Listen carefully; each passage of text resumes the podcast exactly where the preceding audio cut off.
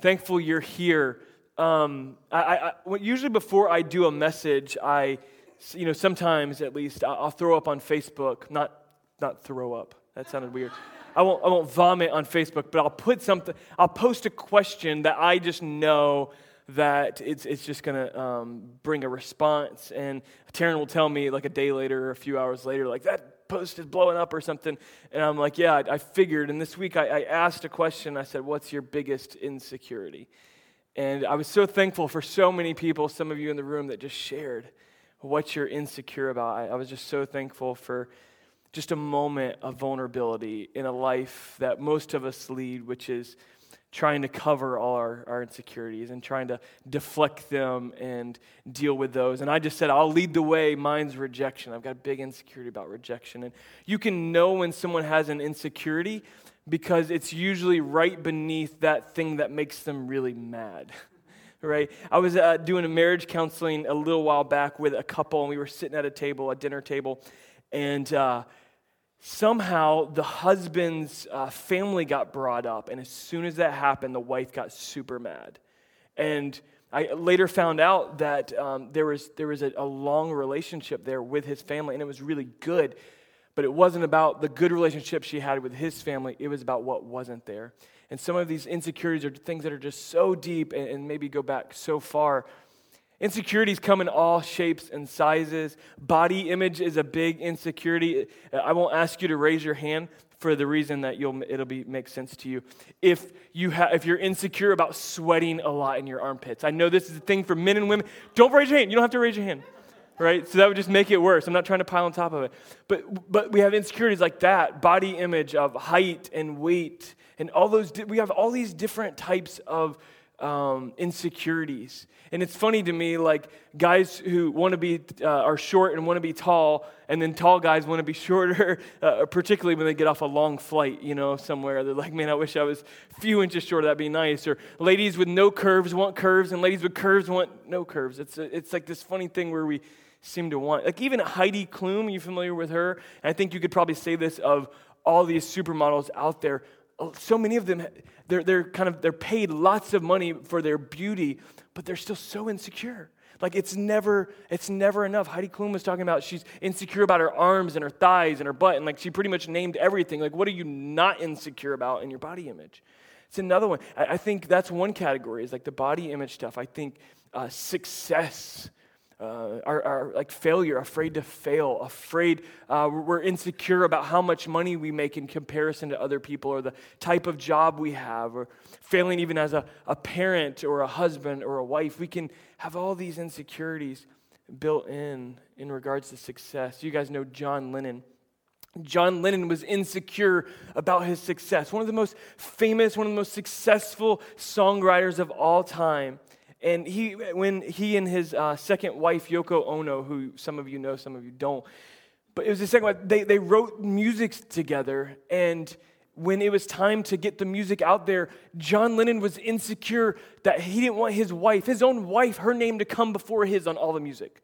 He was insecure about that. So even John Lennon confessed about his insecurity. I think it goes into our personality and our intelligence that we're never as smart as the people next to us. And it doesn't matter what career you do or what circle you find, and that insecurity rises up. It, it pops and, and, and shows its head in many ways that we're not as intelligent, or people don't like our personality, or they don't think we're funny. And somewhere, this, whatever it is for you, that insecurity will find itself just peeking and rearing its ugly head.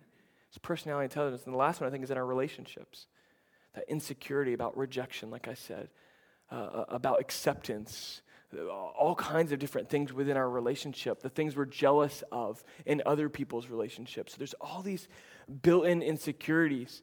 And we, we all of us, we handle them differently. Some of us, when that insecurity rises up, we just deflect it. We just like knock it off, or we'll criticize someone else in order to deal with our insecurity about failure or loneliness or never being enough. We'll just kind of deflect that and critique other people, and it's how we're just handling that. Other times it'll just make us mad. Lots of different ways. I feel like there's no one in Scripture that, that, that is more vivid in how what God did in the life, in their life, in their identity, than Moses when it came to insecurity. He started out a super insecure leader, and I want to talk about that a little bit. I want to talk to you today about insecurity, identity in Christ, and walking in obedience to live the dream that He's called us to. And when we talk about this dream, what we've been talking about for the past few weeks is the dream that God has planted deep inside of our heart and deep in this place, in the heart of this place. This dream that we're on together to, to, to let our lives be for His glory and for His renown. That is the dream, dream, nothing more, nothing less. There's other things that we could add on that are dreams in our heart, and this will all apply there. But if we don't get first things first, seek first His righteousness and the kingdom of heaven, everything else will be, be added unto us. So let's get that first today. Let's go. We're going to go to Exodus chapter 4. And because I'll be tracking through probably um, 10, uh, 12 chapters, I'm going to do a lot of paraphrasing, and it'll be up here behind us.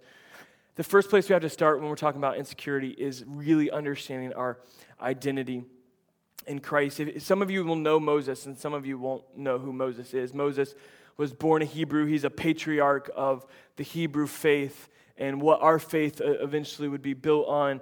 Um, and he, he was born into a Hebrew, a Jewish family. And he was, his mother was feared for his safety, and so she, she dropped him in a basket, more faith than what most of us would have. And she sent him down a river, and just so happened, he didn't die, but he would get picked up by no other than the Egyptian Pharaoh, his daughter. And so, if you know anything about the story, then you know that all of Israel is in slavery. And they've been in slavery like Moses' father and his grandfather and his grandfather's father and his grandfather's father. They've been in slavery for nearly 430 years by the time they, they come out um, of slavery. So, they're in running through Hebrew and Jewish blood. All they know is slavery. They don't know anything else. And some of us in here, we don't know anything else other than slavery. And we're going to talk more about that as we go on. But he, he gets sent down, he gets picked up. So he grows up in a palace when all of the Hebrews are out there slaving out in the fields and doing those different things. He's, he's growing up and he's got a great education and he's eating well, and everybody else is suffering. And so he, he gets raised in this environment. So he's got some built in insecurities, maybe about abandonment Maybe he's got some built insecurities that go further than that here. He says this in uh, Exodus 4, verse 1 God is calling him to go and lead these Hebrew people out. This one, this abandoned boy gets raised up, and God's calling him to this great, great vision and dream that he's supposed to do. What if they don't listen to me? We got to understand our identity in Christ. What if they don't listen to me? And for most of us, our insecurity will have us focus on the outcome. What if they don't? When I was in fifth grade, my teacher called me what if boy. She literally called that to my face and she called it because I had a what if for everything. And maybe you're like that. Maybe you're in here and there's a what if for everything. What if they don't do this? What if they say this? What if I don't get the job so I won't even apply? I won't get into the program so I won't even apply. I, my marriage isn't going to work, so uh, my, it didn't work for my parents, so I'm not even going to try. What if? What if? And his, his quiz, you can see the insecurity because he's focused on the outcome. Our insecurity will have us focus on the outcome. Our identity in Christ will have us focus on obedience. Simply on obedience. I won't be obsessed with the what ifs. I'll be obsessed with hearing God's voice and what did you say to me? And it's okay to ask questions, but we need to see is my question focused on the outcome or is it focused on obedience? God, is this what you're asking me to do? Is this the way in which you want me to do it? Is this what you're saying? It's confirmation about obedience. It's not questioning the outcome because God takes full responsibility of those who wholly give themselves to Him. He takes full responsibility. And so our responsibility goes to obedience. We'll come back to that.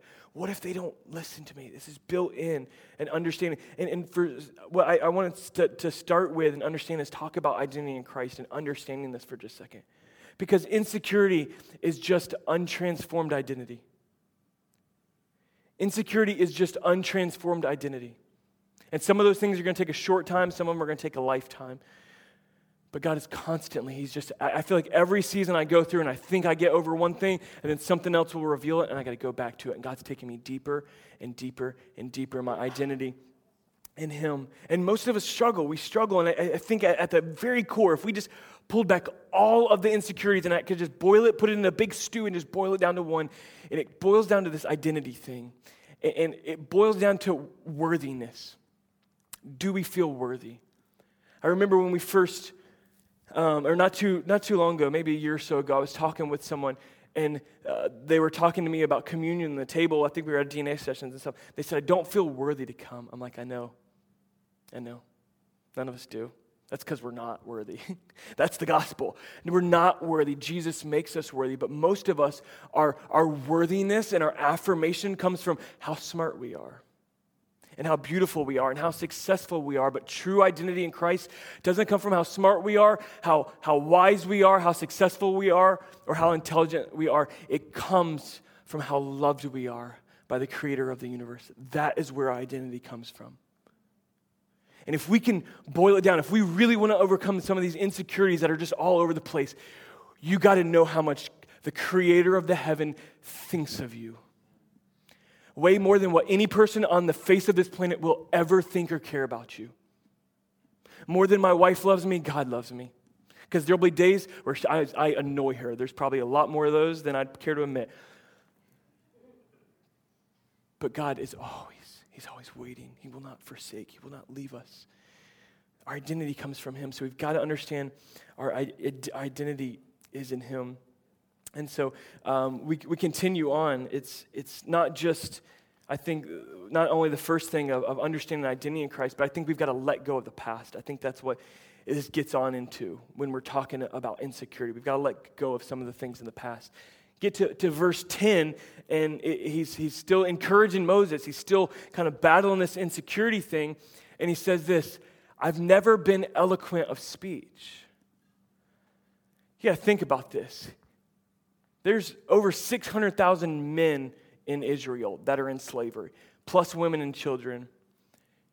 And he's got to go into the most powerful person, and he's got to say, Let my people go, right? And you can just imagine it like I can, like he was. What if they don't listen to me? Because I'll probably stutter through it. He had this insecurity with his stuttering, not just his, his place and his worthiness and about the outcome, but about his actual skills and what God was actually asking him to do. And we've got to let go of the past if we're going to walk into the new creation that God has called us to be. I've never been eloquent of speech. Your insecurity will always have you focus on the past. Before Christ. And God's response to him is like one of those drop the mic moments. I love these because they just shut us all up. And he shuts him up real quick. So you got to be careful sometimes the questions you ask. He says in verse 11, God responds right back to him Who gave humans their mouth? Bud? That's like, all right, good call, good call. Yeah, gotcha. Point well taken. Um, he's saying, I got this we talk about worthiness, what builds from that worthiness in time and as we follow Jesus, our trust. This is at the core of it, is our trust. Do we trust God? And I guarantee you, all across this room, in all of our lives, there is something right now that we are not submitting and trusting God in. And if we, if we, if we really just drill down in that scenario or that relationship or that work situation, there's something that, man, we just, if we're honest, if we look ourselves in the mirror, we're not trusting God in. And, and we've got to let go of the past and walk in, we've got to walk in the new. Let the old, let the old go. Let the old go. And I think there's so much to this. I had um, uh, one of my, my mentors, I remember he used to tell this story, and they were in a, a small country church, and this lady got up and gave like an old school testimony. Some of you guys will remember something like this if you grew up in church a while back. And, and uh, this lady got up, got up and gave a testimony. It was, you know, 10, 15 minutes probably. It was a little bit long. And then she said all this stuff that God had delivered her. She was such a gossip, and she was talking about the pastor behind his back and all this stuff. She was resenting. She was, you know, nagging her husband, all these different things she said. And then at the very end of it, she goes, But that, I guess that's just the way I am. And she sat down. And we're like, Whoa, whoa, whoa, whoa. You just discounted everything that God had done in you and said, Nope, I'm just that. I, I, that's really who I am. And that's what insecurity will do. Is it latches onto you and it turns into shame. And it turns into resentment of people and it, it turns into bitterness about who God had created you to be instead of falling in love with who God had created you to be. we got to let go of the past. Um, and the last thing here, I, I, think that I won't go too far into because I need to move on, but it's not just I understand identity in Christ and letting go of the past, but understanding identity within the body of Christ. End of chapter 4, we, we see this guy, Aaron, who is Moses' brother. And God says, after he fights with Moses a little bit about his insecurity to speak up, he says, Look, Aaron will do the talking. I've brought him alongside of you. And I think part of I think we, we built on this a little bit the past couple weeks, but understanding our identity in Christ extends to the body of Christ. Extends to the body of Christ. He, he brought Aaron alongside him. And sometimes God won't just, you know, fix all your weaknesses, right? God doesn't just come in and just do, you know, make everything and he was, he was a stutterer and now he's not. No, sometimes he, he, he works with you and he's trying to get something down about trust and who he's created you to be and really obedience. But really, a lot of times he's just going to bring somebody alongside of you because God's glorified in that. God's glorified in our weakness. He's glorified. So Paul said, What should I do? Should I boast? I, will boast in my weakness because God can be shown strong through it. Look at what Second Corinthians says to us right here. Verse 619, I believe it is. Or 12:9, sorry. Dyslexia. I guess that doesn't even make sense because I threw a six in there. Um, my grace is sufficient for you, for my power is made perfect in weakness. So when you say, I'm not enough, I'm not good enough, God's like, I know, I got you just where I want you. Because your dependence isn't supposed to be on yourself. Because you'll find emptiness in that. We find fullness in identity in Christ and in the body. And so I, I won't spend a whole lot of time on that. But the scriptures constantly affirm that there is, there is um, wisdom in a multitude of counselors. A three strand cord is not easily broken.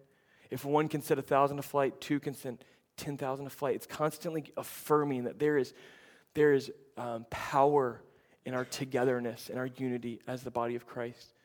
So let's move on. The first big thing, insecurity. First enemy we've got to get fight through here. And, and, and Moses is a classic example of fighting through that insecurity. Secondly, I believe it's naysaying rulers. Naysaying rulers. And that's what Pharaoh's going to be. We go to chapter five, and he gets like you ever go in for uh, asking for a promotion or a raise or a new schedule or something like that, and you kind of muster up the energy to like pump yourself up, like I can do this. Taryn, I don't know if you remember this, but many years ago, like when American Idol just got started, and we still liked it.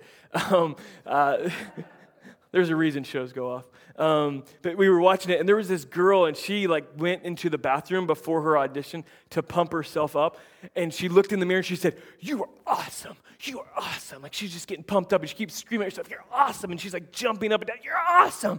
And like she got herself so pumped up, and she's trying to cover up over this insecurity. Well, Moses and Aaron are kind of pumping themselves up, and they, they walk in to Pharaoh and they drop it. Let my people go right? That big statement that we've all heard and we know, let my people go. And verse 2 goes on, and, and um, Pharaoh's like, nah, I'm good. I'm good. I got a million head of slaves out there working. Like, I'm good. I'm not letting you go. Good, good talk, though. And so uh, Moses and Aaron like uh, turn around and they're like, kind of like sidebar, sidebar. Let's do this. Let's go out to the wilderness and let's sacrifice. Let's show God we're serious. Maybe, maybe then, maybe then we'll do this. So they go out to the wilderness, they go out to the woods. Maybe like some of you, this fast, these three weeks, been a time of sacrifice. I'm going to show God I'm serious, right? And, and, there's nothing wrong with that, obviously. Um, but they come back in verse 4. And he says, No. He starts criticizing them. He's angry at them. He's like, Why are you stopping people from their work for sacrifices and all these things? He said, I'm not letting you go. He, he actually, when they came back, they were really asking for, you know, for, to be free of work. And what he does is he makes the work harder. He says, actually, I'm going to take all the supplies from you, everything you've been working with, all your, all your things to make bricks, I'm going to take it all away. And you still have to do the same thing. And so they went away and said, You know what, God, we're going to pray for a breakthrough. We're going to go out here, we're going to pray for a breakthrough, show God we're serious. They came back and they're just feeling broke down at this point. Sacrifice. God, I'm doing everything I feel like I'm supposed to be doing. They feel broke down. But here's the thing some of you maybe have been in this place recently or will be in the future, where you go praying for a breakthrough, and instead you come back broke down. But if you'll let it, that brokenness, if you'll let God use that brokenness and persevere through whatever it takes between you and whatever enemy that stands between you and the dream that God has placed inside of you, if you'll persevere through it, there's going to be a character and there's going to be identity shaped in you, and, and, He'll take you farther than what you ever dreamed you would go. He, he brings us along to, to overcome every single thing. You say, well, Pastor, like, what's this? What's this mean? What's this mean to me? I'm not slavery. I'm not getting beat. And that's what happened. They couldn't meet the quotas, so the people just kept getting beat worse. So now it was just one naysaying ruler, a Pharaoh, and now get down to verses 19 through 21, and everybody else is a naysaying ruler too. It's like, dude, whatever you're doing, stop. Shut it. You think you're doing the right thing, appreciate your effort, now shut it. like, they're over it, and they're complaining to him. So the criticism, the critique of, of Pharaoh has now gotten into the people. And you get to verse 22, and now it's gotten into Moses. All of a sudden, the confidence at the beginning of chapter 5, let my people go, has shrunk back to, man, this is hard. People are frustrated. And then what happens? Retreat back to insecurity. You look through that chapter, and, and, and, chapter and chapter, you see him retreating back to that insecurity, fighting through those things, fighting through them.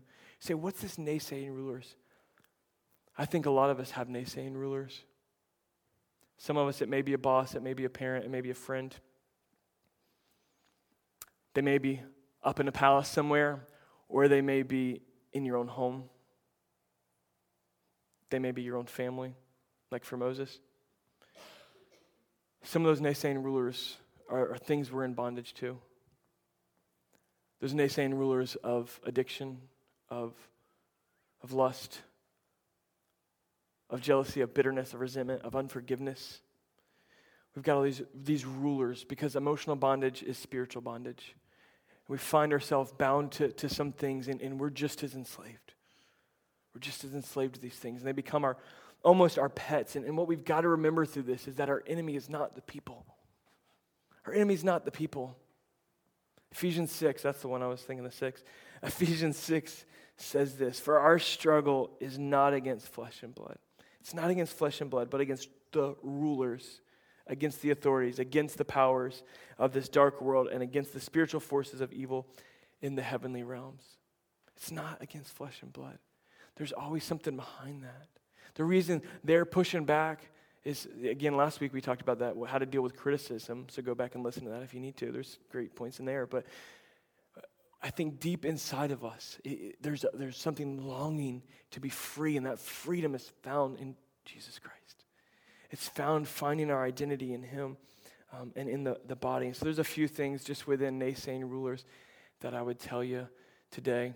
Um, the first one is the enemy's not our people, but you got to quit denying the, the slavery. Quit acting like it's not there. Can't, you know, what's the first rule of like, you know, uh, confession is kind of the first step. It's first step. Quit denying that it's there. Quit denying that the anger is there. Quit denying the anger problem. Quit uh, denying the, the, the, drinking problem. Quit denying uh, the lusting problem. Quit, quit denying the slavery. It, it's, and just be honest about it. You got to look it in the face. We got to quit playing defense. Your name, your name is victory. You can read to the end of the book and we win. Good news. We win. Okay? But so many of us are in a defeated men- mentality and we're, we're not letting go of the past. We got to walk in the new and walk with a transformed mind, as Romans 12 tells us. Quit playing defense. Get on the offense. Stay in prayer. Don't just respond in prayer. When something happens, stay in prayer. The saying that my dad used to always use, and I don't know if anybody else said it, but I use it all the time now. Like, I'm going to, I stay ready to keep from getting ready. he would always say that when we were getting ready. Mike, are you ready? I stay ready to keep from getting ready. So he's just always ready for what, whatever is next. We got to stay on, stay on offense. Stay in the Word. Stay in His presence. And so it's not just, oh, here's an attack. I gotta, gotta, gotta get it all together. I better go read the word. I better go find a good scripture that'll make me feel better right now. We're, we're, we're, we got to quit playing defense all the time. He is our defender. He is our defender. Um, and, then, and then lastly, you just don't quit. You just don't quit. We'll see through Moses. Get up to chapter six, and we see, uh, again, we move four, five, now in six he's defeated. Like he's, he's complaining to God, like, yeah, God, you said to go do this. And here he is at the beginning of chapter 7 or chapter 6. And God uses this word ra'ah, which is a Hebrew word that means to see. And it shows up like eight or nine times in the first couple of chapters of the creation account in Genesis. Because God's like, see, just watch and see. Watch and see. And he goes and he reminds him of his promises to him. He reminds them of the promises. And I was in a time in my life, just maybe a year and a half ago, where I was frustrated. I was in a Moses, I was in a Moses frame of mind, 5 verse 22. I was, I was frustrated and I was tired. I'd heard some people, naysaying rulers. I was listening to some naysaying rulers in me. And I'd prayed with the Lord, and, and I felt like God, you know, would, would give me some of his promises, and then I'd go reach out to some people. And I remember talking to you, Kim, on the phone one day in this, in this season, and I just said, you know, I know all the things to preach. I'm preaching them to myself. I'm preaching the promises of God over me. And, uh, but sometimes it, it's, it's, it, I, need, I just need to get down in my heart somehow right? I just need, I got it in my head. I just need to get it in my heart. And some of us with this rulers thing, with this identity thing, it's here. But deep down, if we'll persevere through a bunch of no's, no, a bunch of criticism, a bunch of, if we'll persevere through that, we'll have an opportunity to see the dream through. And that's what happens with Moses and Aaron. You guys know the story. It goes on. There's these 10 plagues that he doesn't just have to go into his uh, Pharaoh's office one time and say, Let my people go. Uh, 10 other times, he had to keep going back. Let my people go. Let my people go. No, no. And finally, finally, Pharaoh's fed up with it. He's like, I'm sick of the frogs, I'm sick of the flies, I'm sick of the things turning bloody and stuff. He's like, I'm sick of people dying. I'm sick of it. Get out, like out. And he's over it. And at this time, Moses was 80 years old. 80, and Aaron was 83 years old. 80 and 83 years old. And I believe throughout every plague and throughout this journey, God is shaping their identity. Some parts of our identity are swiftly shaped, other parts are steadily shaped. Some are like it happens like that. Like I went from being image obsessed when I uh, before I met Jesus, and I didn't give a crap about what I looked like. I let my I couldn't grow a beard at that time, but I let my hair grow out. I started picking out everything. Uh, you know, I wouldn't buy anything. I picked out everything from the thrift store, like, and I just didn't care anymore. Right? God, God shaped some things, but there's some other things in my life that has been steadily shaped. And for Moses and probably for Aaron too, God was shaping some things. And I think with every single time they went back and they saw, saw God perform a miraculous miracle of another plague. They went back every single passage. Confidence was just being built. Trust in God. I saw him do it that time. I'll see him do it again. I saw him do it that time. See him do it again. So if you're in this place and you feel like you just got that much faith and you can't see yourself to the faith of maybe some others or a missionary that travels to the other side of the world and gives their life in a small rural community, if you can't see yourself in that, it's, it's, it's not what it's about. What it's about is what's, what's the next moment of obedience. Don't get focused on the outcome. Don't get focused on what's not there. It's in that weakness that, that Christ is glorified the most. So it goes on, and this whole time while they're quietly fighting battles with insecurity, God is quietly shaping their identity. While they're quietly fighting battles with insecurity, God is quietly shaping their identity. They lived in Israel for 430 years. And they finally get out. He's like, get out. And so they, they make it out of town, all million of them plus. And then about that time, one of his officials start talking to him like, Are you an idiot? Like, we're not going out there to work. Like, we just lost like 600 men, slaves. Are you stupid? Like, we could deal with this. Like, and he's like, and he gave in. And, and he goes and chases after them. So they're out there, and God leads them by fire, a pillar of fire in the day, or uh, a pillar of cloud by the day, pillar of fire by night. He leads them around. They find themselves at the Red Sea. Now they know Pharaoh's coming, chariots, men chasing after them. Sometimes we think we're free, but the enemy just keeps on chasing keeps on chasing. We have a moment that's free, and then we don't, when we don't realize it, they come running. So we got to be alert. We got to stay on offense. And the last thing, let's read here for just a few verses, and then I'm going to close here. Picking up at verse uh, chapter 13 here. When Pharaoh let the people go, God did not lead them on the road through the Philistine country, though that was shorter. For God said, if they face war, they might change their minds and return to Egypt. So God led the people around by the desert toward the Red Sea. The Israelites went out of Egypt ready for battle. Hear that? Ready for battle. The path that God leads us is not always the shortest or the easiest, but it's always the right one. It's not always the shortest. It's not always the easiest. I think some of us, we come into give my life to Christ, everything gets fixed. In fact, things get really hard sometimes, really hard. We learn to have joy and peace and rest through it all, but it gets really hard. So move on, uh, verses 19.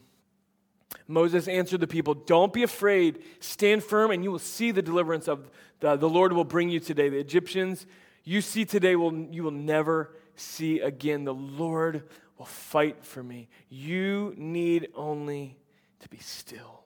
Then the Lord said to Moses, Why are you crying out to me? Tell the Israelites to move on. Raise your staff and stretch out your hand over the sea to divide the water so that the Israelites can go through the sea on dry ground.